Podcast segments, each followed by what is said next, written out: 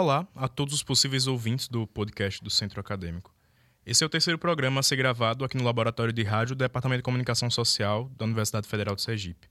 Eu sugiro que você confira os dois primeiros podcasts. O primeiro sobre o movimento LGBT e o segundo sobre discurso jurídico e violência linguística. Imparcialidades à parte, ambos estão igualmente sensacionais e vale muito a pena conferir. Eu sou Otávio Neri, sou coordenador de imprensa da gestão Ecos e esse é o podcast do Centro Acadêmico Silvio Romero.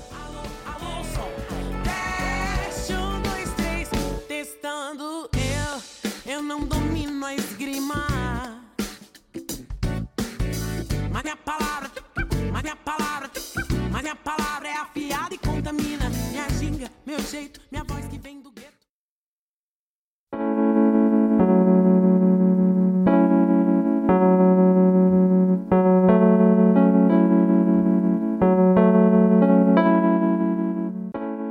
Ontem mesmo, um senhor me parou na rua e, com a maior tranquilidade, me perguntou se eu não teria interesse em comprar uma coisinha para fumar.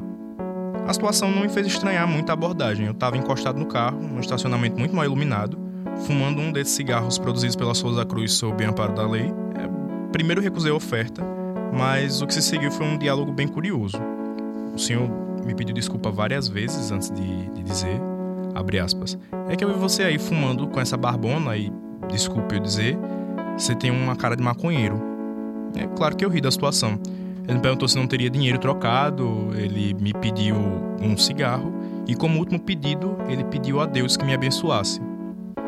No dia seguinte a essa intervenção, eu me deparo com a tarefa de elaborar um texto de introdução à gravação de um podcast exatamente sobre política de drogas. Em 1960, Nixon cunhou a expressão guerra às drogas, com a pretensão bastante humanista, erradicar o consumo e o tráfico. No século passado, a ONU estabeleceu como meta acabar com o consumo de maconha ainda nesse século. Em 2006, o Brasil adotou a Lei 11.343, conhecida como a Lei de Drogas. O álcool já foi legal nos Estados Unidos nos anos 1910 e 1920. E atualmente o Brasil adota um paradigma proibicionista em matéria de drogas. Significa que tem uma extensa lista da Anvisa que define quais são ilícitas, sujeitando seus consumidores, produtores e comerciantes às penas da lei. Todos esses desmembramentos, eles derivam de uma guerra inicial travada por todos nós, entorpecimento versus realidade. Os governos travam outras batalhas com armas e alvos muito mais bem definidos, dependência versus saúde, tráfico versus segurança pública, etc. Aqui nós temos alguns convidados que vão nos ajudar a esclarecer quais são as nossas armas, quais são as nossas drogas, quais são os nossos alvos e quais são os nossos exércitos. É bom lembrar que o Centro Acadêmico Silvio Romero tem se encarregado de travar esse debate, que é fundamental no meio acadêmico, através de eventos como o Libertem Rafael Braga e o Direito e Psicodelia, que já discutimos essas questões.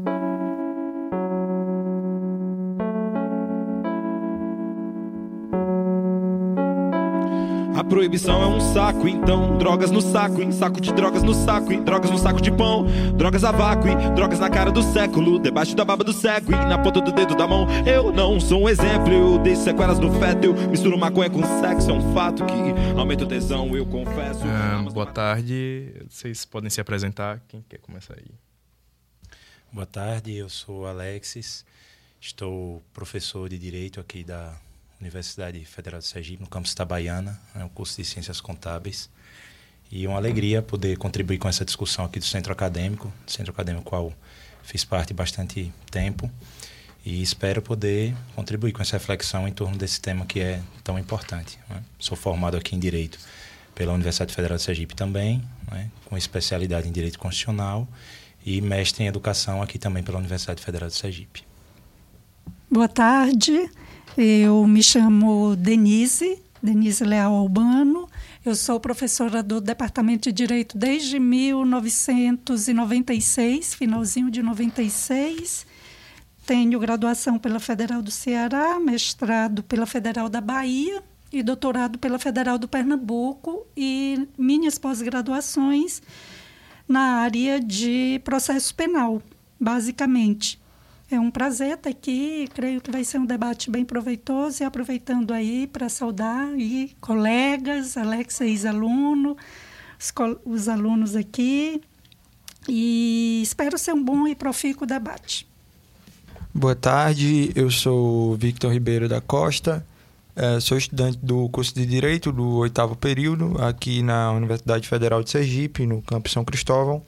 Um, pesquiso um pouco do tema de política de drogas e sou bastante grato pelo convite que o centro acadêmico me fez, centro acadêmico do qual fiz parte como coordenador de imprensa na gestão, na última gestão uh, de 2017. Então, pessoal, primeiro, para quem ainda está muito ali no debate, alguém que poderia explicar mais ou menos o que, que é política de drogas? O que são as políticas, o que é a política de drogas no modo geral e o que são as políticas que nós adotamos em relação ao consumo e ao, à comercialização de drogas? Então, é, na verdade, há uma política de drogas e dentro dessa política pública é possível abordar a temática no âmbito do que teria de política pública de saúde voltada principalmente para o dependente químico, para o consumidor, também a questão da política criminal, do enfrentamento da questão do comércio ilegal de drogas, de entorpecentes. E nessa perspectiva, a gente pode dizer que tem uma lei razoável. Ah, muitos veem como o Brasil ainda estando bastante atrasado, mas se fizermos uma análise detida sobre o que propõe a lei, inclusive com a previsão de constituição do CISNAD, do Sistema Nacional, que foca na prevenção e não na repressão, ainda que tenha também essa dimensão repressiva, mas percebe-se a partir exatamente dessa lei atualmente em vigor que ela amenizou bastante, digamos assim, a resposta penal para aquele que é considerado mero consumidor, aquele que porta quantidade compatível com o que seria realmente a quantidade para mero consumo. A nível de definição do que é política de drogas, a professora foi retocável. Eu acredito que sim, política de drogas é justamente uma forma através da qual o poder público dá uma resposta à sociedade sobre um problema que que é comum né, a todas as sociedades, que é o do abuso de substâncias. Embora eh, eu acredite que não se pode tratar o uso, que é regra, através de uma política de exceção, que visa punir os abusos. Mas existem várias políticas de drogas possíveis e é partindo desse pressuposto que o nosso podcast se desenvolve. Um, nem todas as drogas foram consideradas ilícitas. É, o rol de drogas que são consideradas lícitas ou ilícitas varia conforme o tempo, o espaço e a cultura. Então, como o Otávio já disse no começo do podcast, o álcool já foi considerado ilícito nos Estados Unidos nos anos é, no início do século XX. Uh, e a cannabis hoje tem um, um status de legalidade ou ilegalidade bastante controvertido um, em metade dos Estados Unidos ela é legalizada e na outra metade não. Então, quando se quer discutir política de drogas, varia-se dentro de um, de um espectro que vai da criminalização à legalização, par, é, passando também pela descriminalização, que é a postura que a atual lei brasileira é, coloca em relação ao uso de substâncias. É, também concordo com a definição geral que a professora Denise coloca. Né? Também é uma satisfação poder estar aqui com ela novamente, professora muito querida, que acompanhou até o final do curso, né? até os últimos momentos. É... A questão que eu penso da política de drogas, né? além da definição, é se a gente for olhar também como as demais políticas. Você perguntar qual é a política de assistência social, qual é a política de moradia, qual é a política de educação. Acho que a, a pergunta da política de drogas, o conjunto da, da questão, a questão fundamental desse conjunto de políticas públicas é qual é a sua verdadeira eficiência, não é?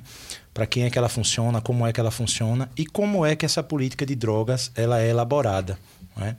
Muitas vezes a impressão que a gente tem, apesar de uma quantidade de estudos razoáveis e de um grande acúmulo que a universidade tem, não só no Brasil, né, me parece que a política de drogas ela é feita, elaborada tanto para o campo da saúde, o campo criminal, questão educacional, é, me parece que ela é feita muito mais de acordo com opiniões do senso comum, né, dos programas policialescos, né, da, a, da questão mais voltada para a repressão né, do que propriamente o que tem no, como fundo de sua elaboração. Né? Porque, como disse a professora Denise, embora a repressão seja uma das dimensões possíveis da política de drogas, há outras dimensões. Né? E, por sinal, na universidade, muito mais valorizadas né, do que a repressão. Né? Mas, do lado de fora da universidade, né, onde vive a maioria das pessoas, né, não é bem assim. E aí me parece que a política de drogas, no sentido de é, tentar estabelecer um consenso e tentar alargar a sua chegada para essa maioria de pessoas, maioria da população, ela acaba cedendo o terreno né, um pouco para o que a gente discute, o que a gente pensa que poderia ser uma política de drogas, né? para o que ela vem sendo efetivamente. Então eu penso que é a questão como ela é formulada, né, como ela é pensada, muitas vezes desconsiderando né, os estudos e o acúmulo que existe né, na universidade.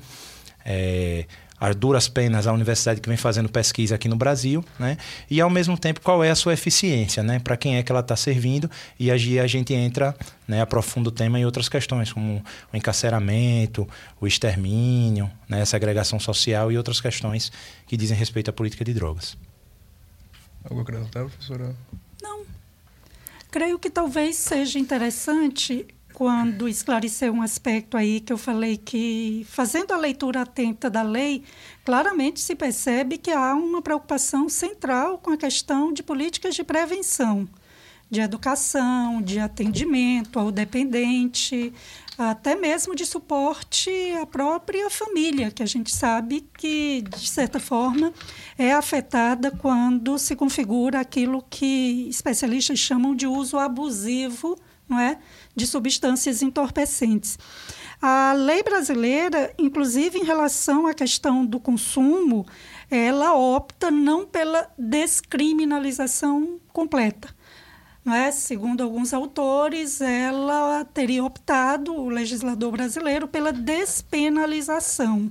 Ou seja, ainda constitui, de certa forma, um ilícito penal se há esse consumo de substâncias proibidas sem atender à regulamentação pertinente mas não se prevê uma pena de encarceramento. As sanções, que são sanções, eu entendo que sim, ainda que sejam de natureza mais, digamos, magnânima, mais, não é?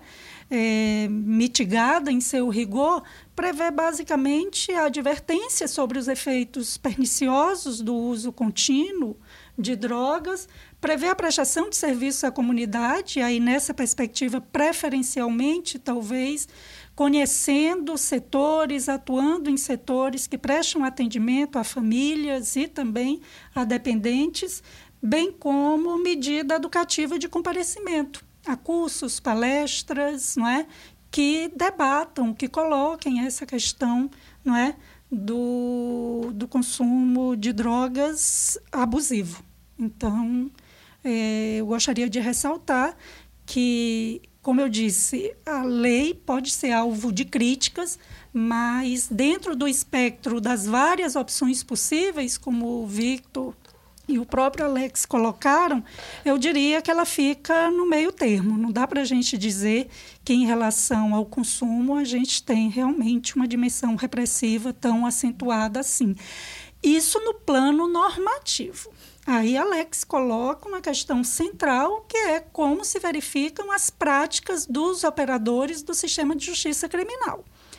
Há falhas no funcionamento desse sistema, que passa desde uh, certas uh, visões de mundo, uh, de preconceito em relação ao consumidor, principalmente por operadores desse sistema e na linha de frente a gente teria o sistema de segurança pública, mas eu também veria aí como a velha e lamentável omissão do Estado, que realmente não implementa as ações necessárias para o atendimento efetivo, adequado, né? desde delegacias em que esses profissionais passem por uma capacitação adequada, porque muitas vezes, não é, escrivães, também delegados, mas principalmente o pessoal que está na rua, os agentes, policiais militares que fazem o policiamento ostensivo, que muitas vezes são os primeiros que selecionam quem entra ou quem não entra no sistema,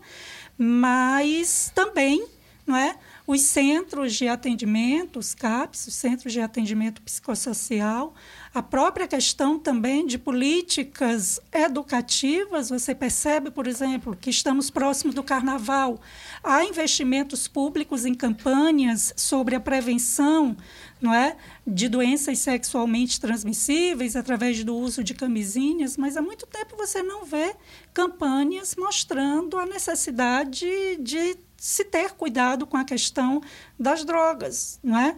É impressionante a gente perceber que ainda há aqueles que muitas vezes veem essas campanhas, claro que aí é preciso ser resultado da construção é, de contribuições diversas, de gente da área da pedagogia, de gente da área da sociologia, gente da área, sim, por que não, do direito, mas não podemos ver essas campanhas simplesmente como, não é, é, manifestações repressoras, conservadoras, mas que sem dúvida está no contexto de ações de prevenção.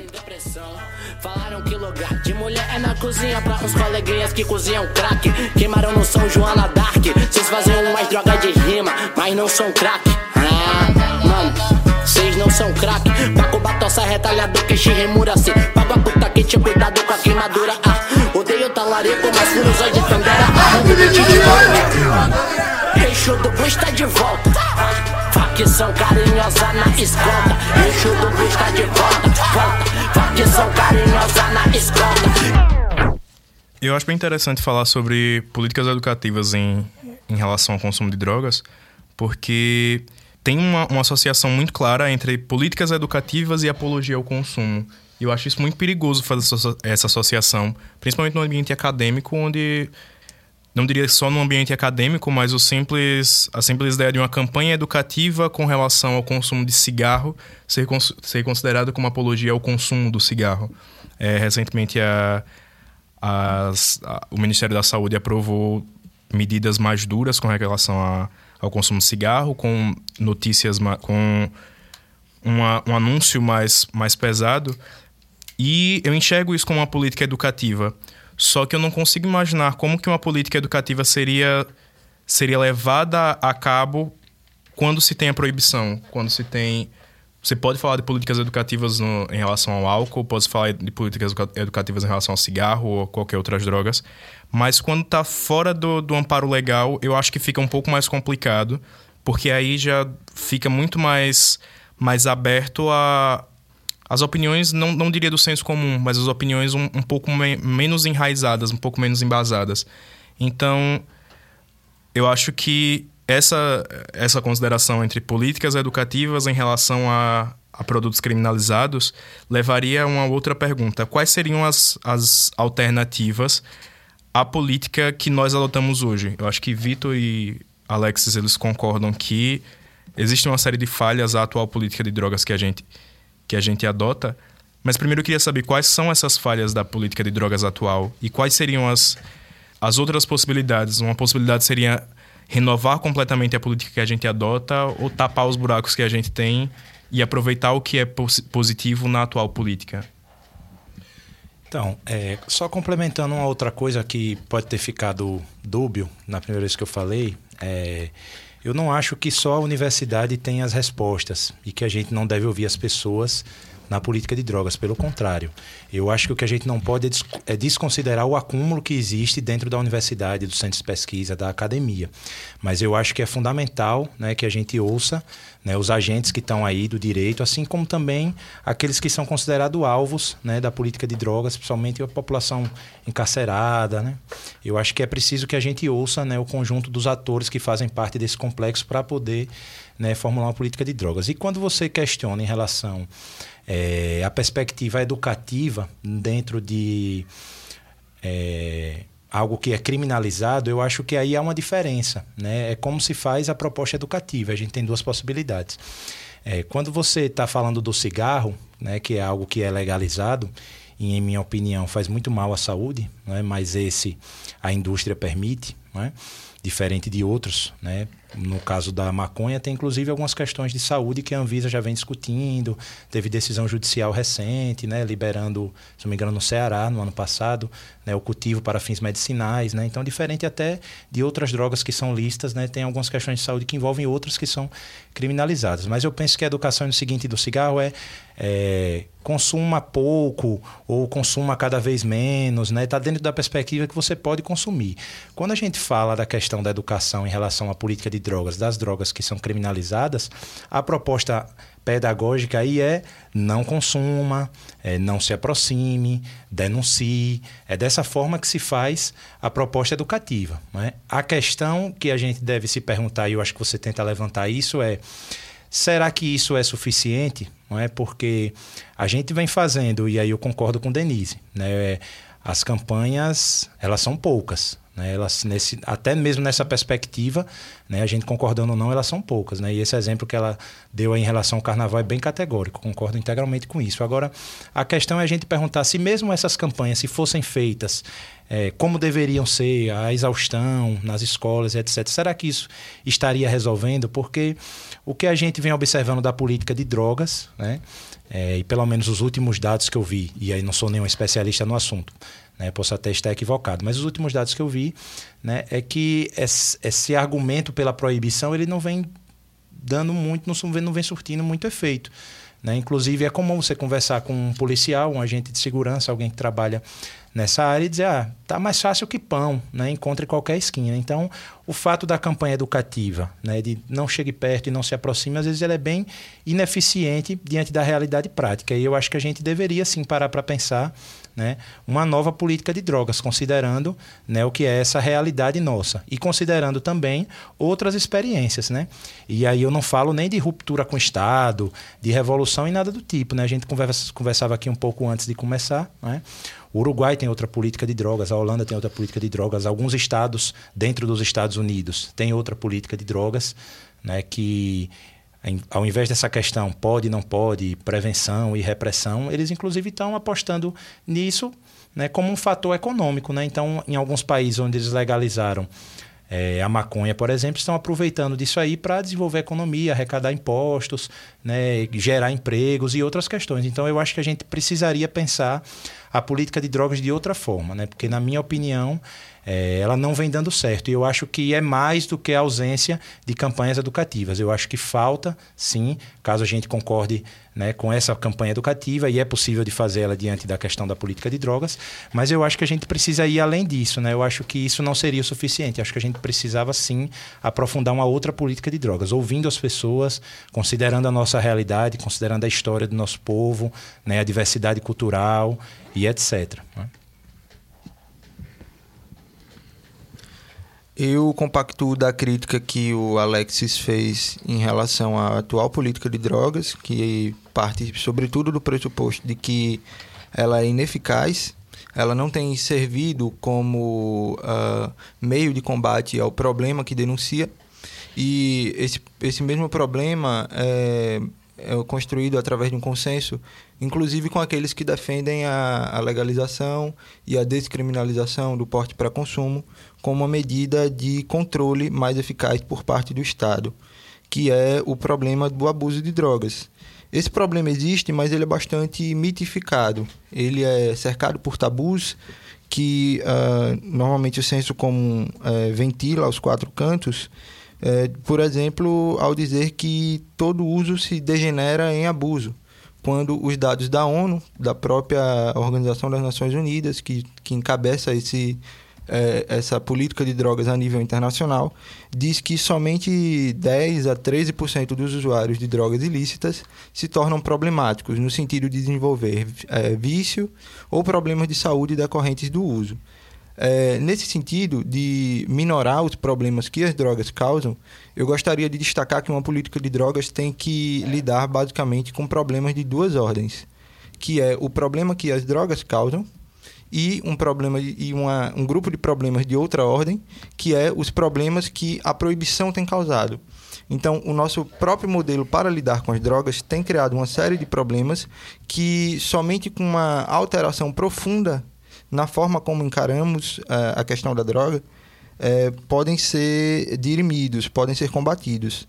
É, acontece que com a repressão, como aconteceu com a repressão ao álcool nos Estados Unidos no início do século XX, cria-se um mercado ilegal e paralelo que não pode ser controlado, porque é impossível, absolutamente impossível, controlar aquilo que está na ilegalidade. Trazer é, para debaixo da lei, isto é, legalizar, significa, em última instância, impor critérios para que o, o, consumo de drogas aconteça de uma forma responsável, de forma lícita e uh, arrecadando, permitindo a arrecadação de impostos, uh, permitindo um efetivo controle por parte das autoridades e um, um debate uh, mais eficaz, mais plural dentro do, da sociedade. Em relação aos efeitos das drogas, em relação também aos possíveis problemas que delas podem advir uh, e em relação também à conduta uh, responsável de cada usuário dentro de um viés que nós chamamos de redução de danos. Uh, eu acredito na legalização como uma alternativa viável ao modelo de ao atual modelo repressivo de eh, guerra às drogas, porque acredito que com a legalização eh, o maior dano que nós temos hoje seria reduzido que é o dano é, advindo da criminalização dessas substâncias arbitrariamente tornadas ilícitas, como diz a juíza de direito Maria Lúcia Caran, porta-voz e fundadora da LIP. A LIP significa é, uma sigla em inglês que significa Agentes da Lei contra a Proibição, que reúne policiais civis e militares é, delegados de polícia, juízes, desembargadores e promotores que se colocam contra a atual política repressiva de guerra às drogas. É, ela diz que em uma democracia o Estado não está autorizado a intervir em condutas que não envolvam risco concreto, direto e imediato para terceiros, não estando assim autorizado a criminalizar a, porte, a, a posse para consumo pessoal de drogas que equivalente a um mero perigo de autolesão, não afeta qualquer bem jurídico individualizável. Também não está o Estado autorizado a intervir quando o responsável pela conduta age de acordo com a vontade do titular do bem jurídico. Traduzindo desse jurídico todo, o que nós queremos dizer é que leis não podem salvar as pessoas delas mesmas. Então, é, se um, uma pessoa é, age no sentido de consumir drogas, e se essa conduta não ultrapassa a sua esfera de ação, ela não pode ser culpabilizada por, é, através da esfera criminal. Ou seja, não se pode proteger um direito contra a vontade do seu titular. É possível que. É, perdão, é por isso que a criminalização da bulimia, por exemplo, não seria viável. Não se pode punir uma pessoa por colocar o, o dedo dentro da própria garganta e vomitar. Por mais que isso faça mal à sua saúde e por mais que isso possa ser visto como, uma, como se quer no direito, como uma lesão à saúde pública. Então, dada a ausência de ofensividade ou de transcendência da conduta, como se fala no direito penal, eu defendo a ilegalidade da atual política de drogas, é, repressiva e no modelo bélico de guerra colocando como alternativa a redução de danos e o amadurecimento do debate através da, de, da legalização. Eu acho que um, um, debate anterior ao que a gente está fazendo eh, aqui é o que, que define a proibição. A gente tem uma lista enorme da Anvisa sobre quais são as, as drogas que são permitidas quais as drogas que são proibidas no, aqui no nosso país, mas eu vejo muito eu enxergo que os interesses, interesses econômicos estão muitas vezes à frente de toda a discussão de saúde pública ou segurança pública. Eu acho que a, o debate sobre maconha, por exemplo, legalização da maconha como uma possibilidade só começou a acontecer porque se enxergou a possibilidade de lucrar com a maconha, de conseguir arrecadar impostos de uma, um grupo econômico que poderia sair da marginalidade e lucrar bastante. A gente tem é, aquela lenda de que a, a Vera Cruz, a Souza Cruz já patenteou uma a Marley, uma, um cigarro de maconha para quando a maconha for legalizada no Brasil. A gente tem pessoas muito famosas e muito influentes no mundo todo fazendo apologia e apologia sim direta ao uso de maconha, porque se enxergou na maconha uma, uma possibilidade muito além da, da saúde e da segurança pública. E falando sobre a ONU, eu acho que a ONU ela, ela vai, vai muito em qual é o interesse, quais são os interesses políticos da, do momento. a ONU possuía dados de que nem todas as pessoas que consomem sofrem de abusos, de abuso de drogas, mas eu usava mesmo a mesma quantidade, de, a, os mesmos dados para defender a criminalização. Agora, com os mesmos dados, ela defende a descriminalização. Eu acho que é, essa dancinha não faz muito bem a, as pessoas que estão envolvidas no, no na ponta da cadeia alimentar. Eu acho que toda essa discussão acadêmica, essa discussão da ONU, ela não chega muito próximo a quem está sofrendo com o consumo.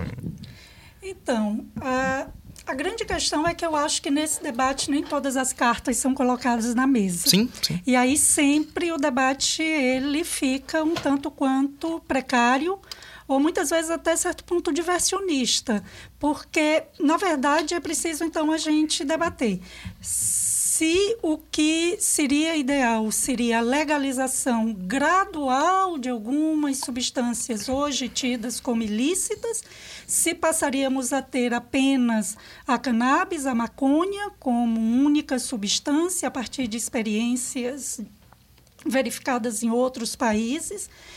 A política de redução de danos, sobre a qual o Victor falou, hoje se verifica em países que foram, foram pioneiros uma tendência à revisão dessa política. Temos o caso mesmo da Holanda, em que tem pesquisas recentes de 2015 em que uma organização que faz o monitoramento sobre o consumo de substâncias entorpecentes, e aí não apenas uh, maconha, como também álcool, uh, abrangendo também estupefacientes de um modo, não é, enfim, de outras espécies, o que se verificou é que entre jovens de 15 e 16 anos na Holanda, houve um crescimento em comparação a outros países que são monitorados e que não têm uma política, digamos assim, tão permissiva, tão tolerante, tão progressista nesse campo.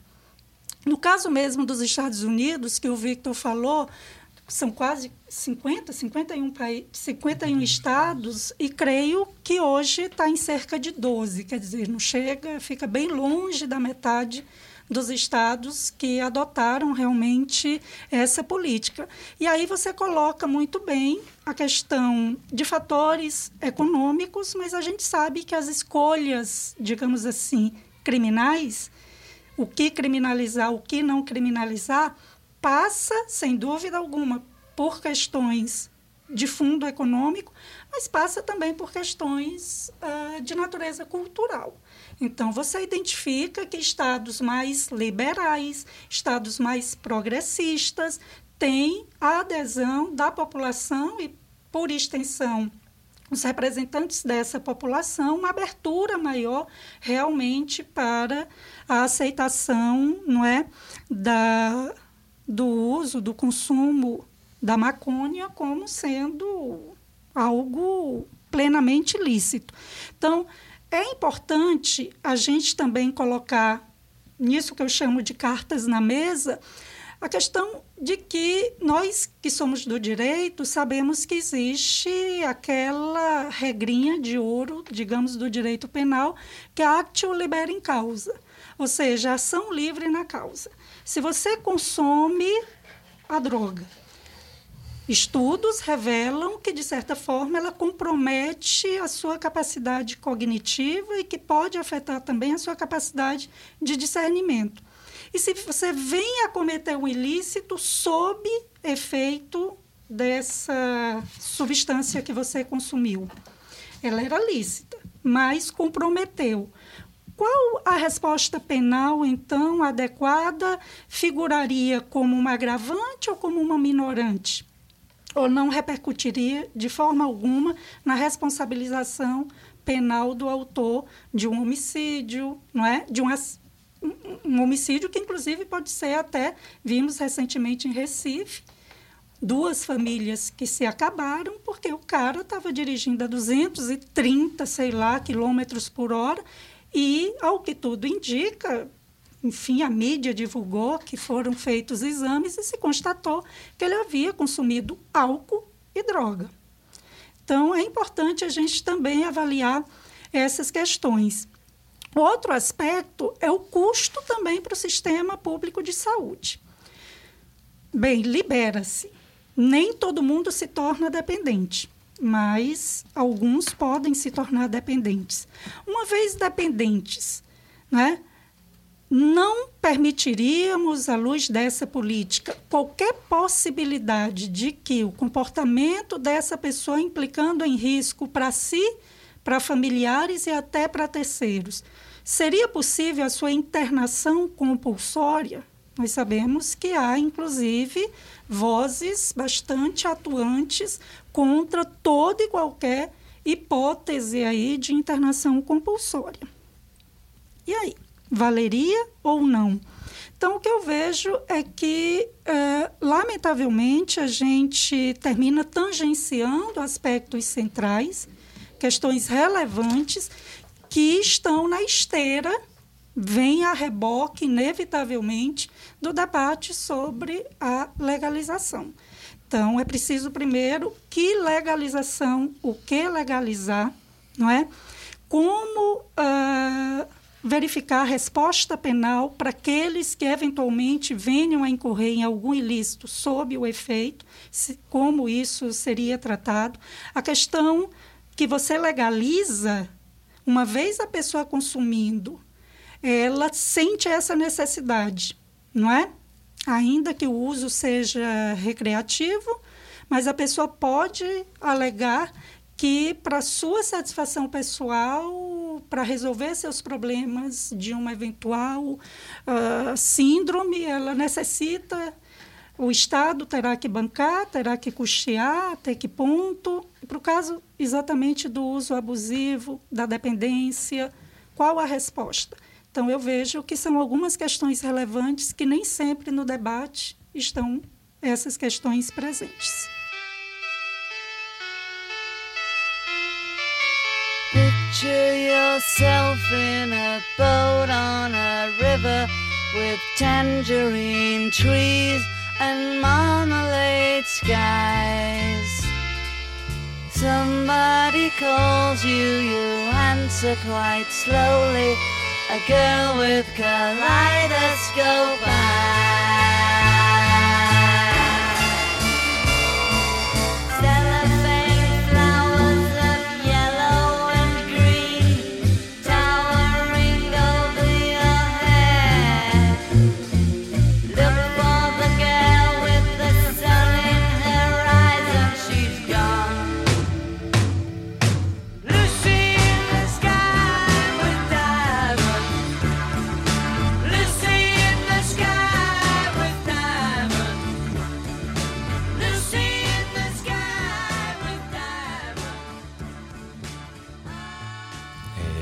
Que essa colocação da professora Denise é muito boa em relação a gente pensar é, que aqui não é Uruguai né, e aqui não é os Estados Unidos. Então, que tipo de legalização seria essa? Né? Qual seria um modelo que seria factível, possível, realizável dentro de um país como o nosso? Há essa possibilidade de modelo? Eu acho que a gente precisa se questionar sobre isso. É, eu dei o exemplo da maconha porque é o mais comum, né? E é o que tem adentrado nesse país. Mas, na verdade, vale para tudo, né? Eu, eu não, não consegui entender até hoje porque que álcool e cigarro pode e outras drogas não podem, né? Isso aí é uma coisa que não entra na minha cabeça, né? E aí a gente discutiu o que é, que é droga, a gente pode estender até questões que a gente não está acostumado a conceber como tal, como açúcar, como gordura, como sódio, né? Esses enlatados, essas coisas que a gente come todo dia, a quantidade de é, basta ver os números de câncer né, e da saúde da população por meio de alimentação que tem acontecido, são é, nocivos, são verdadeiras drogas, a gente poderia até ampliar. Né? E também é, discutir o que é crime. Não é? Eu, dando uma olhada na história do direito penal, né, eu encontrei que no começo do século XX a capoeira era considerado crime. Não é?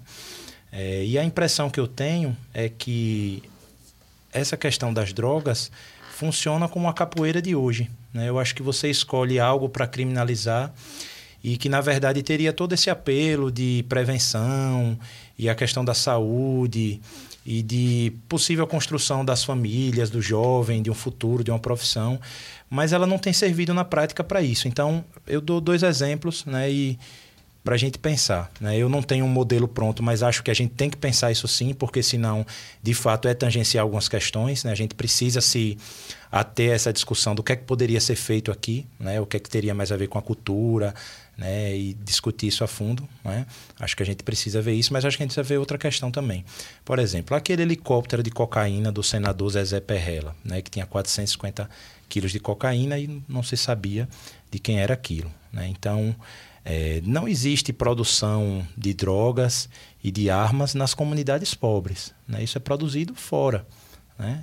Plantado fora, os laboratórios de sintéticos são fora né, das favelas e dessas comunidades periféricas, né, onde geralmente é concentrada a ação né, da política de drogas, onde estão os alvos da política do Estado né, para o combate de drogas. Né? E isso está fora. E o exemplo do helicóptero diz exatamente isso, que vem de outro lugar né, e vai para lá para ser distribuído. Então, é, a política de drogas ela tem né, atuado num setor né, onde ela não busca as causas. Na verdade, ela busca muito mais as consequências. Então, é, apesar de eu não ter, né, e acho que a gente tem que buscar o que seria melhor na realidade brasileira, né, e não simplesmente se adaptar ao mercado porque é algo bom economicamente. Porque, por exemplo, tem empresas que do agronegócio que já estão defendendo. Então, na minha cabeça, não faz nenhum sentido você tirar o agronegócio do eucalipto e substituir por um agronegócio de maconha. Para mim, o problema dá no mesmo. Né? O problema dá na mesma porque você não come eucalipto no café da manhã, também não vai comer maconha no café da manhã.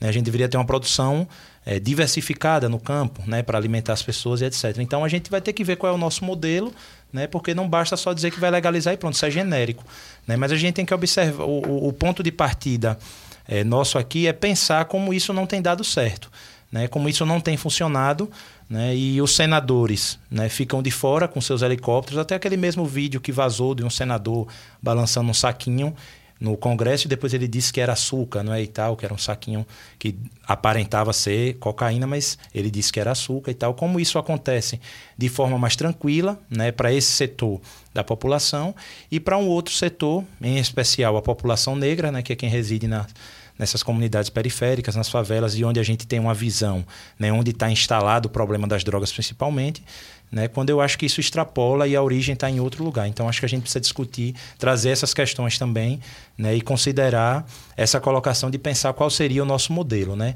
que é um modelo que vem, não vem funcionando nem para a maioria da população, para as comunidades, nem para os agentes. Né? Porque se gasta muito dinheiro com a política de drogas, não tem efetividade e também se morrem muitos agentes. Né? De acordo com a ONU, o Brasil é o país que mais mata policial também, que, que mais policial é morto. Né? Assim como tem, você tem um grande índice de violência, de extermínio, né? de execução. Mas você também tem um alto índice de mortes de policiais. Né? Então, esse tipo de política, da forma como está funcionando, ela precisa ser alterada. Qual seria o modelo? Aí a gente tem que sentar coletivamente para pensar isso. Né? Mas uma coisa só pode ser feita junto com a outra, com certeza, e a gente tem que aprofundar essa discussão. Uma opinião é que eu acho que discutir política de drogas é uma possibilidades da política de drogas é mais tentativa e erro. Eu acho que a Holanda ela foi pioneira porque ela antes de antes de adotar a atual política ela tentou várias outras. Ela tentava é, descriminalizar em determinado lugar, em determinada situação, em determinado momento e despenalizar em determinadas circunstâncias e aí até ela chegar até onde chegou hoje, com a política já redefinida tantas e tantas e tantas vezes, foi na tentativa e erro. Eu acho que a gente deveria começar a tentar outras coisas, outras possibilidades. É, eu queria colocar que eu concordo com o Otávio, no sentido de que nas ciências sociais não existem laboratórios para que a gente dê perguntas, dê respostas, antes mesmo que as perguntas é, sejam colocadas e colocadas em prática. Então, na pergunta sobre como lidar com a questão das drogas, o que nós temos que fazer, na ausência de laboratórios e tubos de ensaio para testar as respostas, é justamente observar a experiência mundial dos países que estão dando respostas diferentes a que nós temos dado. Porque, partindo do pressuposto de que a política de drogas atual é ineficaz para combater o problema que diz combater, que é o uso e o abuso de drogas, já que o abuso tem se tornado cada vez mais frequente, é, nós precisamos buscar outras respostas. E aí, alguns países, como a Holanda, dão respostas diferentes. É, na Holanda, e está sendo revista a atual política de drogas porque eles perceberam uma falha. Lá, o o, uso de cannabis é permitido, é legalizado, mas a produção não. De forma que, sem é, legalizar o ciclo completo da produção ao consumo da planta, não é possível ter um efetivo controle. Eu torno a insistir que legalizar é trazer para o crivo da lei. É, portanto, colocar critérios, colocar é, meios de controle verdadeiramente efetivos. Então, a Holanda está revendo essa posição de ter uma porta dos fundos dos seus dispensários, que é o lugar onde se consome o cannabis, é, fechados, de, de forma a torná-los é, verdadeiramente legalizados e trazer um maior controle para essa situação. É, gostaria, gostaria de colocar também que o modelo uruguaio é bastante interessante, mas que sozinho não daria conta do Brasil. O modelo uruguaio parte de cooperativas para produção autônoma, para que cada indivíduo produza no, no quintal de sua própria casa é, os seus vegetais, a sua cannabis. É, e também parte de uma produção estatal, na qual uma empresa estatal é responsável pela produção e comércio das substâncias. É, na verdade, só pela produção, o comércio fica em cargo de indústrias, de empresas privadas. Mas existe um terceiro modelo que está sendo bastante adotado nos Estados Unidos, além desse de, de, produção autônoma pelo próprio usuário e de produção pelo Estado, que é o de deixar a produção sob encargo do mercado é, está sendo adotado em vários países, em vários estados dos, dos, Estados Unidos. E só colocando os números exatos para complementar o que a professora Denise ia dizendo, é, a, a cannabis é legalizada em nove, em nove estados dos Estados Unidos e descriminalizada em 12, de forma que em 23 estados o consumo é permitido. Isso dá quase metade dos, dos estados que compõem essa nação o que eu acredito que seria interessante como projeto de legalização, começando pela cannabis, em razão da, do maior consenso que existe quanto a, a, permissividade do uso, né, em relação a ser uma droga mais leve, que não traz tantas consequências nocivas de imediato para o usuário e que, de acordo com a Organização Mundial de Saúde, só leva ao vício em 8% dos casos, significa que a gente está tratando como regra uma questão que é exceção e colocando uma política de guerra para tratar questões excepcionais como regra geral, né?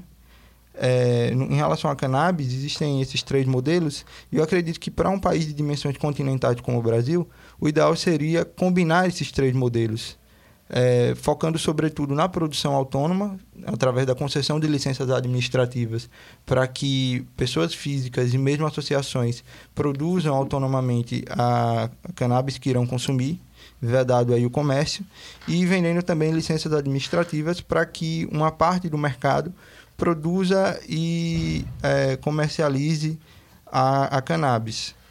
É, eu acredito que o, o, o, imposto deveria ser colocado, um, impostos extrafiscais, com finalidade de controlar o consumo, mas não de uma forma não tão pesada, de uma tributação não tão é, excessiva, de forma a permitir a existência, a sobrevivência do mercado ilegal, que no Uruguai ainda existe, mas perdeu força. Hoje, 80% dos usuários de cannabis no Uruguai é, utilizam a cannabis legalizada, isso em razão do preço, né? Porque é um preço acessível, mas não tão acessível que estimule o consumo. Da mesma forma que a gente já controla o cigarro através de imposto. Uh, mas que também uh, deveria ser combinado com outras opções, como uh, pelo, a legalização pelo mercado e talvez pelo Estado, embora aqui seja mais complicado, como várias outras respostas estatais. Hum. Agora eu começo meu ato cansativo, descansando em alerta na madrugada ativo. O back no freezer mantido significa outra visão. Me mostra quem manteve leal, separa quem é dos que não são. Vou pra outra dimensão, uma outra vibe. Me pego agora só com os loucos do baile. Pula na responsa, segura a bronca sem dar brecha. O dia agora é de sol, mas se demole, tempo fecha. Eu aprendi a me portar com um break, com a rota gravada, com seres primos anota seus erros. Um passo do precipício, a vida é um ponteiro. Me passo morteiro, distingo parceiros. Os que entraram na guerra aqui mais cedo, na busca da paz sem medo. E aquele que critica e não se identifica, veremos no fim do mundo quem melhor se Então, pelo que eu entendi, o Alex é a favor de que se legalize toda e qualquer substância. Então, cocaína, LSD, maconha, crack. E no caso do Victor, todas ou começaria só pela cannabis, só Para- pela maconha? Para facilitar a construção de consenso, eu acredito que seria interessante começar pela cannabis, mesmo porque o valor medicinal da planta está sendo cada vez mais reconhecido, mas que do ponto de vista jurídico é insustentável a proibição de toda e qualquer droga, porque o Estado tem tanto direito de dizer o que eu coloco dentro da minha boca, quanto tem de dizer o que, eu, o que deve sair da minha boca, desde que eu não afete terceiros. Então, aí. Só você completar, só- Denise, eu falo isso em relação. Eu digo em relação a um tipo ideal que penso, não se isso seria viável, sem discutir a viabilidade, porque ele já está mais no campo da viabilidade. Não, para poder construir um consenso melhor, primeiro começar. Aí eu não estou nem discutindo a viabilidade, estou falando do tipo ideal mesmo, pelo que se considera o que é droga, entendeu? Entendo.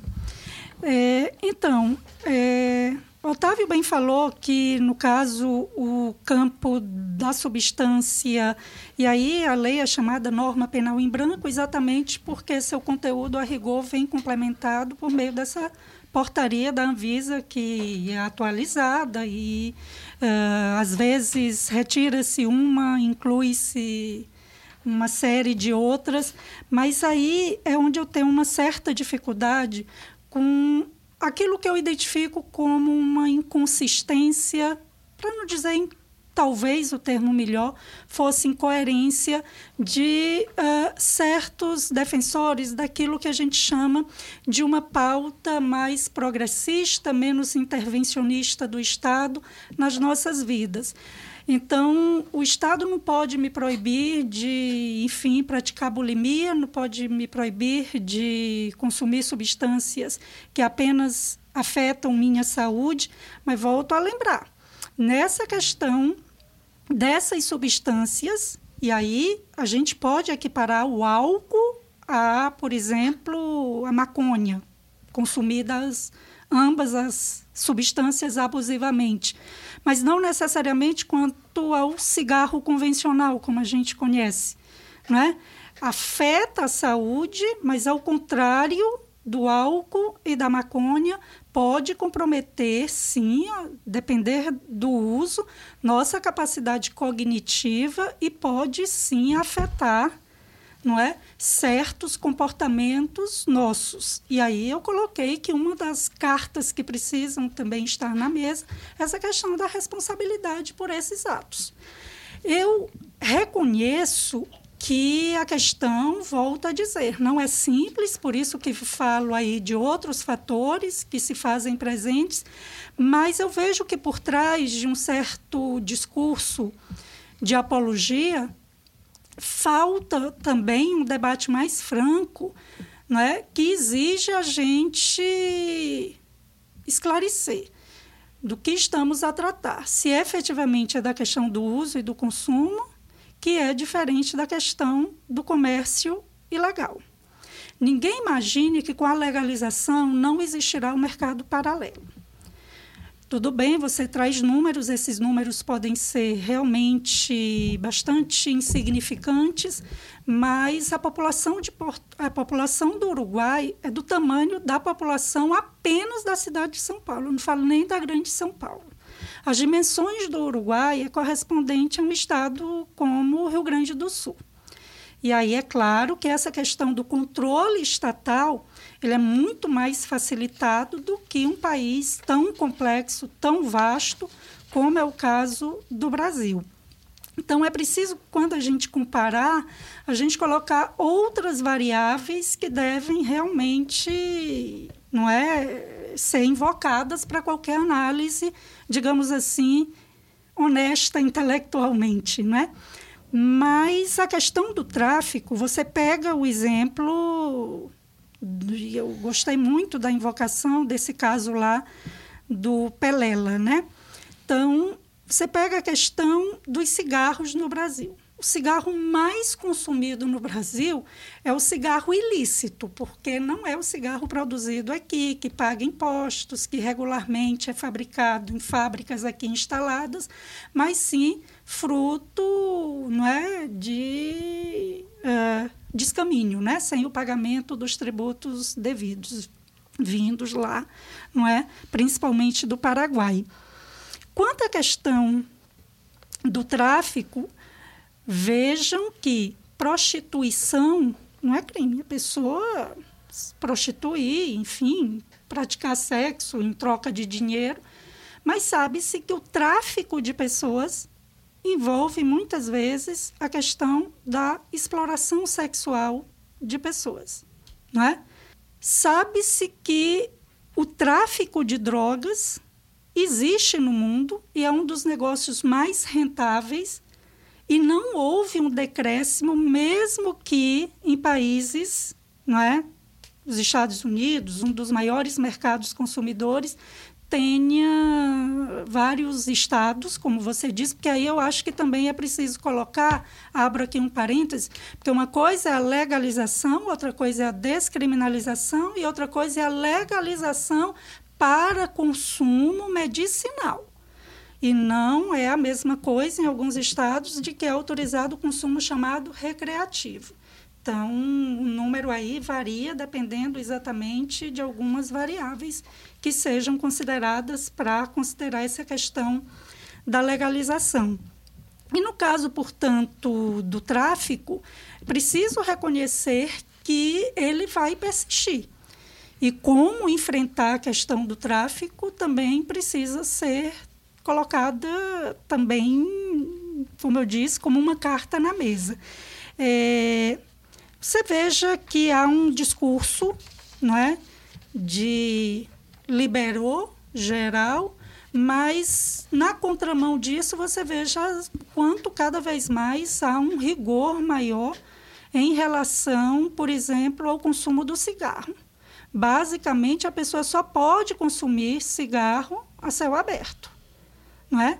Veja o rigor também de campanhas. Eu vi agora, por esses dias, que até as empresas pediram um tempo maior para se adaptarem, porque as imagens chocantes precisam ter um grau mais elevado para é, desestimular a pessoa ao consumo de cigarro.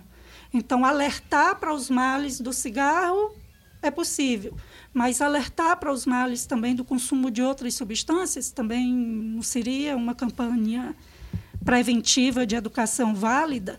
Então, eu vejo que nesse debate em que certas vozes tidas como mais libertárias, como mais progressistas, defendem que o Estado não pode interferir na minha esfera de liberdade, mas a gente percebe, por outro lado, uma tendência dessas mesmas pessoas e grupos organizados de terem pautas excessivamente intervencionistas. Então, recentemente, o governador de São Paulo vetou a aprovação numa, lá no parlamento, na Assembleia Legislativa do Estado de São Paulo, um projeto de lei que lá tinha sido aprovado vedando o consumo de carne às segundas-feiras. Hoje não se tem, graças a uma articulação de grupos mais, digamos, progressistas e capitaneados, eu encerro com esse exemplo, por uma ONG, não é? Que proibiu e fez lobby no Congresso para proibir a propaganda destinada ao público infanto-juvenil, porque senão vai estimular que as crianças sejam excessivamente consumistas. E aboliu-se por completo uma programação infantil na TV aberta. Né? Então, a gente percebe que nem sempre né, há uma certa coerência quanto ao limite de intervenção do Estado na vida das pessoas. Em alguns momentos a gente acha que o Estado não tem nada que interferir, não é? Enquanto em outros a gente acha que como é uma intervenção do bem, segundo alguns, aí essa intervenção ela é muito bem-vinda. Eu encerro assim dizendo que eu confesso que não tenho uma posição firmada quanto a isso. Eu acho o tema muito complexo pelo que eu conheço da legislação, se ela fosse devidamente aplicada e não funcionasse de forma seletiva para pegar alguns, não é, os aviões, aqueles que estão nas periferias e realmente fosse atrás daqueles que são os verdadeiros donos do negócio, enquanto consumo, não é, enquanto comércio pequeno para troca, né? que geralmente, do mesmo jeito que a gente gosta de beber em grupo, tomar um chopp, pode ser que também traga um cigarro no grupo para ir, está com uma quantidade um pouco acima. Você tendo agentes policiais, o sistema de justiça preparado para aplicação adequada dentro do fim da lei, evitaria toda essa criminalização. Mas, por outro lado, é importante a gente atentar para alguns números também inflacionados, superestimados, em que se afirma que muitos estão presos por uma questão de tráfico de drogas, quando, se você for atrás de processos, você vai ver que há um número, sim, significativo. Mas esse número é inflado porque, além do envolvimento no suposto tráfico, muitas vezes reconheço pequeno tráfico, mas também tem outros crimes que são até de homicídios ou tentativas de homicídio também pelo meio, envolvendo disputa por boca de fumo, quitação de dívida, não é? E dessa forma é preciso então a gente ter muito cuidado, não é, com os números, com a metodologia utilizada para esses números e, como eu disse, e colocar todas as variáveis nesse debate. Então a, a posição da senhora não é muito bem definida quanto a, a, pos, a possibilidade e a política de drogas. Porque, na verdade, aqui no Brasil, eu digo que em relação à maconha, desde a minha juventude, basicamente, classe média já consome, em regra, não é importunada, não. Sim.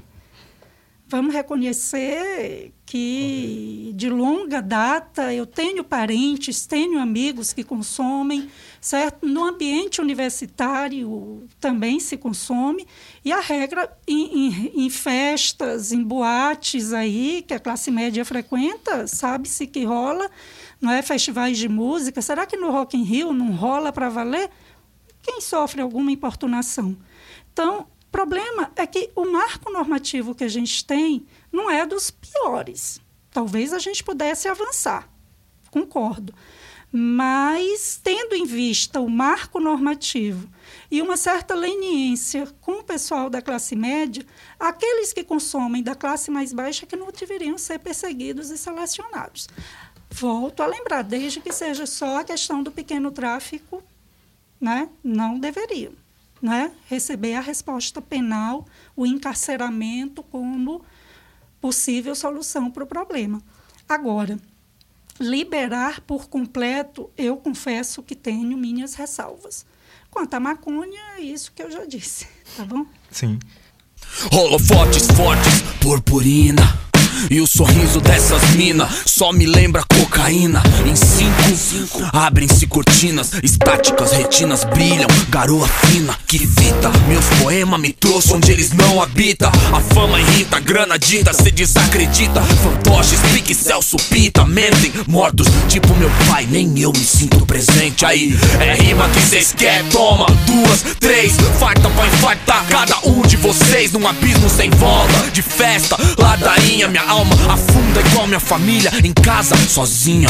Entre putas como um cafetão, coisas que afetam sintonia. Como eu sonhei em tá aqui, um dia é crise, trampo, ideologia.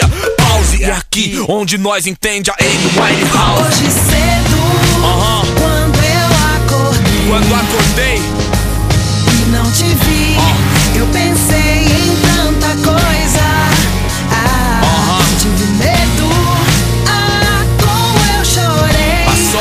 sofri em segredo, tudo isso hoje cedo. Concordo, eu acho que o tráfico vai continuar existindo e a gente vai precisar saber como lidar com ele. Né? Continua existindo no Uruguai. Aqui, quando tinham CDs, tinham CDs piratas. Né? Hoje em dia é menos, todo mundo já está nos aplicativos e tal, mas tinha. E o exemplo do cigarro é, é muito emblemático, continua até hoje. Né? Até porque o cigarro custa bem caro hoje em dia, devido à tributação né? E etc. Então, É, isso vai continuar existindo. E a outra questão é que eu penso que tem duas perspectivas, né, e foram colocadas aqui no debate, e eu acho que é bom porque o debate ele não fica, embora deva ser considerado, eu não acho que se afaste completamente, que eu acho que também isso é um mito, essa questão de afastar o debate moral.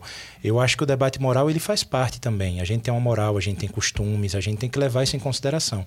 O que eu não acho é que a gente deve ficar só no campo do moralismo. Aí é que não dá. Mas desconsiderar também o debate moral, acho que também não dá, porque às vezes as pessoas, ah, é por uma questão moral. Tu, tá, tudo bem, se for, a gente tem que discutir também. Né? Eu não acho que dá para você isolar completamente. Mas a gente, a gente avançou nisso aqui, a gente não ficou num debate moralista, a gente trouxe diversos aspectos. Eu acho que isso é bom. E os dois, os dois caminhos poderiam ser discutidos, eu tenho uma preferência pelo segundo, porque tem essa questão da liberdade individual, até onde o Estado pode me atingir. Né? E o que é que eu posso fazer enquanto indivíduo e o Estado.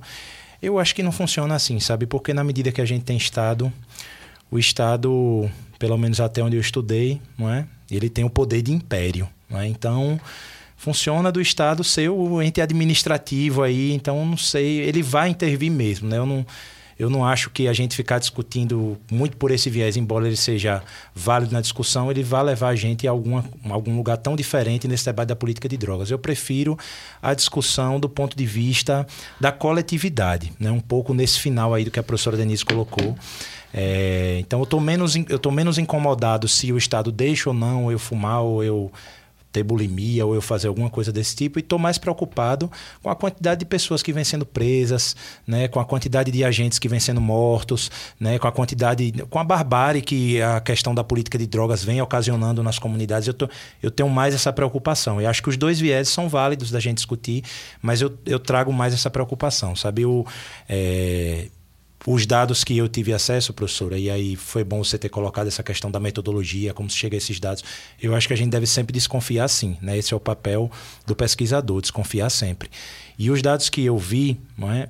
foram do Departamento de Justiça, do Departamento Penitenciário do Ministério da Justiça no passado, que desde que a nova lei de drogas né, passou a valer, tem um gráfico ascendente da prisão de pessoas pelo é, como traficantes de drogas, né? é, pequenos ou grandes, enfim, tem um crescimento, né? se não me engano, está em cerca de 30% né, do número de pessoas presas. E vi um dado aqui ano passado do CNJ, né, isso no Brasil, e aqui para Sergipe no CNJ, que disse que 87%, se não me engano, em Sergipe eram de presos provisórios. Né? 82%, né? Isso, obrigado pela correção. 82% eram de presos provisórios. Então, se a maioria está sendo presa está sendo presa por conta da questão das drogas. Né? E a maioria sequer né? passou pelo seu processo de julgamento, devido processo legal, e já está encarcerado. Então, a conclusão que a gente tira é que isso tem servido, essa política de drogas, muito mais. Né? Como eu tinha dado o exemplo da capoeira, né? me parece que, se você perguntar, a capoeira era crime, né? Se você perguntar hoje, isso parece, isso soa até ridículo. Né? Mas na época tinha uma função, né? tinha acabado a escravidão, e aí o Estado ele quis né, segurar aquela população e uma das formas de criminalizar era a capoeira. Me parece que o Estado continua com formas de criminalizar né, setores que ele não consegue dar conta por conta da sua omissão, da ausência de políticas sociais. Então, uma forma seria, né, existem outras formas, mas uma forma seria essa questão da prisão e do encarceramento, até piores, né, até como extermínio mesmo, tirar a própria vida, né, por conta é, dessa formação. Né? Então, eu é, queria encerrar levantando essas duas questões, que é muito importante que a gente considere a moral, mas que a gente não se limite a isso para fazer a discussão, ouvindo os diferentes caminhos, né, soluções, propostas, né, para a gente pensar. E segundo, né, que eu tendo mais a essa visão né, da questão da política de drogas pensando na coletividade e não tanto no indivíduo, né, porque a professora foi bem feliz em dizer que muita gente não é importunada, né, isso é verdade, mas ainda muita gente vem sendo também importunada. Né, e, e aí o importunado seria até pouco. Né, tem gente que vem sofrendo mesmo de série de abusos né, e repressão é, violência física e psicológica por, por, conta dos agentes do Estado, por conta dessa política de drogas, da falta de preparação de uma série de elementos. Né? Então, eu acho que esse é um tema bem complexo, sim, né? bem difícil, bem delicado. Né? Quando você está discutindo, por exemplo, com a família de, de alguém que passou por um processo de dependência química, né? Você vai discutir, você não vai pedir que a pessoa retire a emoção daquele, daquela discussão e não veja o que o filho passou, o sofrimento da família. Então, tem tantos elementos que você tem que envolver né, nessa discussão que não é uma né, um, bate-papo, uma coisa simples que vai resolver. Tanto é que o país não resolveu até hoje essa, esse dilema. Mas acho que a gente tem que fomentar isso cada vez mais, né? E parabenizo essa iniciativa do Centro Acadêmico da gente poder conversar um pouco mais do que isso, mais sobre esse assunto, porque sem conversar, sem a gente tocar o dedo na ferida, a gente também não vai para frente, né? Acho que é por aí mesmo. Sobre a internação desse Bom, é, em relação à internação compulsória, já que o colega Otávio pediu que a gente tocasse nesse assunto, é, tem sido cada vez mais discutido no, no, campo da saúde. Eu acredito que seria mais indicado que alguém da saúde falasse sobre isso, mas tem sido cada vez mais discutido que é, o, o usuário não pode ser internado compulsoriamente, porque não é possível ensinar alguém a fazer um bom uso da própria liberdade castrando essa liberdade. Não é possível ensinar um pássaro a voar bem trancando numa gaiola. Então, o internamento, a, a, internação compulsória não tem dado certo, não deu certo na Cracolândia e possivelmente não dará. E o exemplo que eu tenho de uma política de redução de danos e de tratamento ao vício que deu certo é justamente a política portuguesa no combate ao vício em heroína, que é uma droga, como se sabe, pesada, que uh, afetou bastante a população portuguesa nos anos 90, início dos anos 2000 Uh, e inclusive é, fazendo com que os índices de HIV se elevassem bastante por conta do compartilhamento de seringas, o que fez com que o governo português pensasse numa saída para esse problema da dependência da, da, heroína, que foi justamente descriminalizando a posse para uso de todos os entorpecentes, inclusive da heroína de forma que o usuário poderia receber doses regulares de é, heroína no início do tratamento e de metadona, que é um, uma substância que serve de substituição metabólica à heroína, é, custeadas pelo próprio governo. O que soaria absurdo num país como o Brasil, porque é, seria como dizer que o Estado está bancando o vício das pessoas, quando na verdade se tratava de um, um tratamento muito efetivo que fez com que o consumo de heroína fosse reduzido em 90% no, em Portugal e junto desse consumo que se reduzisse também os índices de HIV, porque o Estado começou a dar seringas descartáveis para os usuários. Isso não foi visto pela população portuguesa como incentivo ao consumo, mas, pelo, mas ao contrário como uma política é, efetiva de redução de danos, de forma que dos males o menor se nós já temos viciados em heroína, é melhor que eles fiquem próximos ao governo, sendo monitorados e controlados e tendo uma dose, é, uma dose realmente é, contabilizada dia a dia, do que que eles sejam largados à própria sorte nas ruas, correndo o risco de se envolverem em crimes para sustentar o próprio vício. Então, o governo português, através dessa aproximação é, muito respeitosa é, do usuário, conseguiu combater o problema do vício em, em heroína. Uh, de novo, pensando na redução de danos, pensando que dos males o menor, eu queria me colocar como defensor da legalização, é, ideologicamente da legalização de todas as drogas, mas por uma questão de consenso, iniciando pela experiência da, da maconha, que é mais bem experienciada no mundo, é, porque acredito que existem duas ordens de problemas, como eu disse. Os problemas relativos aos abusos de drogas, lembrando que nem todo uso é abusivo e que pessoas responsáveis podem sim querer fumar maconha ou usar outras drogas. É, e que existem problemas da ordem da repressão, que a própria repressão cria problemas é, e não consegue combater os problemas que diz é, combater. Então, é uma questão lógica. Se o, o, meio não é adequado à consecução daquele fim, nós devemos trocar esse meio, trocar a forma de enfrentamento do problema. Mesmo porque, se o paracetamol aumentasse a temperatura corporal das pessoas, ele não seria usado como remédio para febre. Então, se a repressão não pode combater os níveis de uso e, e mesmo de abuso de substâncias, nós devemos pensar em outras medidas. A legalização não seria uma panaceia, não seria a, a resolução, o, o meio de solucionar mesmo todos os problemas, mas serviria para combater os problemas de segunda ordem, como os, os, que eu coloquei, que são relativos à própria criminalização. A mera previsão em abstrato de um crime faz com que uma criminalidade passe a existir. É, há 100 anos atrás, antes do paradigma proibicionista, nós não tínhamos o tráfico. O tráfico simplesmente não existia. Mesmo porque quem diz a, a diferença entre contrabando, descaminho e tráfico é a lei. É a lei que cria o tráfico. Então, é preciso colocar que quem defende a, a legalização é contra o tráfico, porque é o tráfico o maior interessado na manutenção da proibição. É o tráfico que lucra, que lucra com a proibição. De forma que, se nós quisermos enfrentar efetivamente a criminalidade que se edificou a partir desse mercado tornado ilegal pelo próprio Estado, o que nós precisamos é legalizar esse mercado. Por uma questão de ordem lógica mesmo. É, de tributar os, o, o consumo de substâncias, de trazer o usuário para perto, reduzindo assim os danos causados pela própria proibição. Então, só encerrando minha participação, agradecer, parabenizar, Otávio, parabenizo você e, por extensão, Centro Acadêmico, por essa iniciativa. Agradecer ao técnico que está aqui, nos dando apoio, à Rádio UFES também, por disponibilizar esse espaço. O debate franco, não é? Realmente, como eu imaginei, bastante profícuo sobre um tema tão intrincado, tão complexo, mas chama a atenção e encerraria com uma breve observação sobre o risco de certos argumentos, como esse trazido pelo Victor. Se a criminalização não resolve o problema, então a solução seria descriminalizar. Então, se você observa né, que no Brasil, nos últimos anos, a gente vem tendo um crescimento quase exponencial no número de homicídios, eu creio que não passa pela nossa cabeça de que a solução é descriminalizar o homicídio. Então, há outras variáveis, volto a insistir, nessa questão da escolha pela criminalização ou não.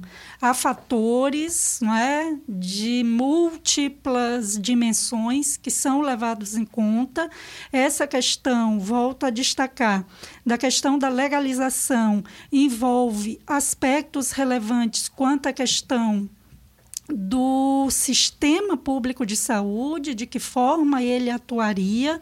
É necessário ver a questão também da responsabilidade penal não é, de possíveis atos praticados, da própria questão do sistema de justiça cada vez mais sendo demandado para, inclusive, até atender à necessidade de consumo de quem financeiramente não pode arcar. Né? Então, há vários aspectos que precisam realmente ser levados em conta e que, lamentavelmente, eu vejo que ficam bastante tangenciados. Fico feliz, assim, de perceber que o próprio Uh, outras experiências revelam que a questão não é nem tão simples, que mesmo numa política de redução de danos, como a citada em Portugal, impôs-se a questão, ao fim e ao cabo, da internação compulsória, porque se a pessoa corre risco de morte, dependendo aí, não é, da dependência, do nível de dependência e, uma, e a heroína, sabe-se aí, os anais da área de medicina, psiquiatria revelam o poder devastador que ela tem e percebe-se que não dá realmente para um mero tratamento ambulatorial ou, a, ou apenas a permissividade no consumo não basta, né? Então, volto a insistir que é um problema complexo e agradeço mais uma vez e parabenizo a iniciativa eu queria só fazer uma diferenciação é, para colocar que a legalização do homicídio é absurda, porque o homicídio é a lesão mais grave que nós conhecemos a bens jurídicos de terceiros, por afetar o bem jurídico vida, que é aquele sem o qual nenhum outro é, se sustenta. Mas no que diz respeito às autolesões, como eu coloquei aqui o uso de drogas, é, é possível sim pensar na descriminalização como uma saída efetiva e como uma forma de combater o, o verdadeiro problema que é o, do abuso de substâncias, não tanto do uso, não tanto de uma criminalidade artificial criada por essa lei, criada pelo sistema de repressão, é, mas colocar aqui que quando eu penso na, na legalização, eu penso em um debate esclarecido é, sobre os efeitos e sobre os, os danos que a droga pode causar.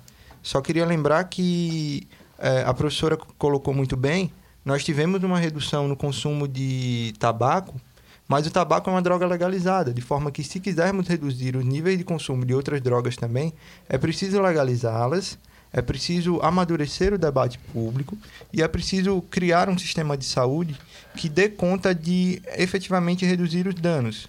De novo, reitero que para mim o principal dano é causado pela repressão, que cria uma criminalidade artificial e que traz uma violência a atos que em si não são violentos. Ninguém fuma maconha para cometer crimes.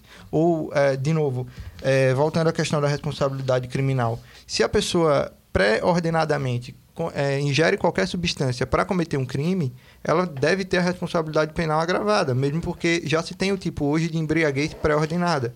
Se alguém toma cachaça para ter coragem de cometer algum crime, a pena é agravada. Então, não é possível, não é, não é nem possível nem desejável que se puna autonomamente é, o, a, a ingestão de álcool, porque algumas pessoas bebem para cometer crimes. Já existe uma figura legal que dá conta disso. E os crimes já são punidos autonomamente. A pessoa não fica é, despenalizada porque ingeriu uma substância antes de, é, antes de cometer esse crime, é, desde que não seja contra a sua própria vontade ou sem o seu conhecimento. mas tem apenas assim um esclarecimento. Eu coloco que tem a questão do consumo que perturba, dependendo do uso abusivo, tem a questão do dependente químico, que aí se ele seria ou não, enfim, a necessidade até de equipar os laboratórios, de ter uma polícia técnico-científica mais bem realmente estruturada para aferir se realmente estaríamos diante de uma possível inimputabilidade.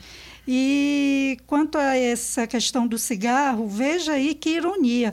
Na verdade, a gente teria a questão do consumo, ainda que seja uma substância legalizada, praticamente houve o crescimento do comércio ilegal de cigarros, porque a política foi tão, não é, bastante restritiva tão inibidora do consumo que hoje praticamente volto a lembrar.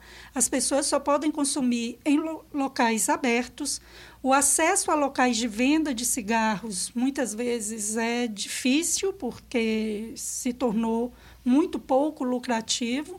E o que se tem realmente no âmbito de um direito administrativo sancionador é uma política bastante agressiva para inibir, para proibir, com ilícitos administrativos, o consumo do cigarro. Está bem na contramão, então, do debate, no sentido de que, não, é, em relação ao cigarro, está aí, é, liberou geral, quando a gente percebe que no âmbito do que na doutrina europeia chamado de direito sancionador, a gente percebe que nesse campo a investida é bastante agressiva em relação ao consumo de cigarro e a reboque também, carne e outras substâncias. Então, é complexo, não é simples, não, volto a lembrar. Mas, realmente, agora eu me despeço e agradeço a oportunidade. É, eu, eu que agradeço a participação, professora. Muito obrigado por ter contribuído. É... Agradeço a participação, o convite, a oportunidade de debater um assunto tão complexo quanto importante o debate sobre possibilidades da política de drogas não se encerra aqui, o debate sobre drogas não se encerra aqui. Tem uma série de outros, de outros materiais igualmente edificadores que a gente pode contribuir com o debate. Muito obrigado, obrigado a Léo, obrigado a Rádio UFES, obrigado a Vitor, obrigado a Alexas que teve que ir para dar aula. Nós temos um programa e espero que tenhamos outros. É o seguinte, se Leonardo da Vinci, por que, é que o Marcelo não pode dar dois? E eu tô aqui pra saber por que, que essa erva é proibida, bezerra. Porque essa planta é maneira e é medicinal, malandra. Doutor Deus criou a natureza e também as belezas desta vida. O Planet Ramp quer saber por que é que essa erva é proibida. Doutor Deus criou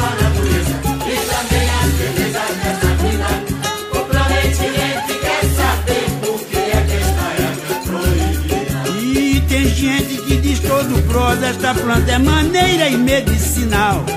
Só um chá da raiz faz milagre e quem beber fica livre do mal. Ela alega, ela inspira, ela calma e deixa a moçada de cuca legal. E aquele que perde a cabeça é porque já tem parte do espírito mal. Sim, preste atenção, esta erva é que faz garrafada no norte Manga rosa controla a pressão, aguião e saião, deixa o pulmão forte, eu tô falando. Preste atenção, essa é que faz garrafada no norte. Manga rosa controla a pressão, aguião e saião, deixa o pulmão forte. O progresso está se alastrando e o vegetal vai sumindo da praça. Com a natureza estão acabando. A cada dia que passa. E esse papo de caô, caô, seu doutor, me dá um nó na garganta de ver o Gabeira lutando sozinho no Congresso pra liberar nossa planta. Preste atenção, esta erva é que faz garrafada no norte. Manga rosa controla a pressão, agrião e saião, deixa o pulmão forte, eu tô falando. Preste atenção,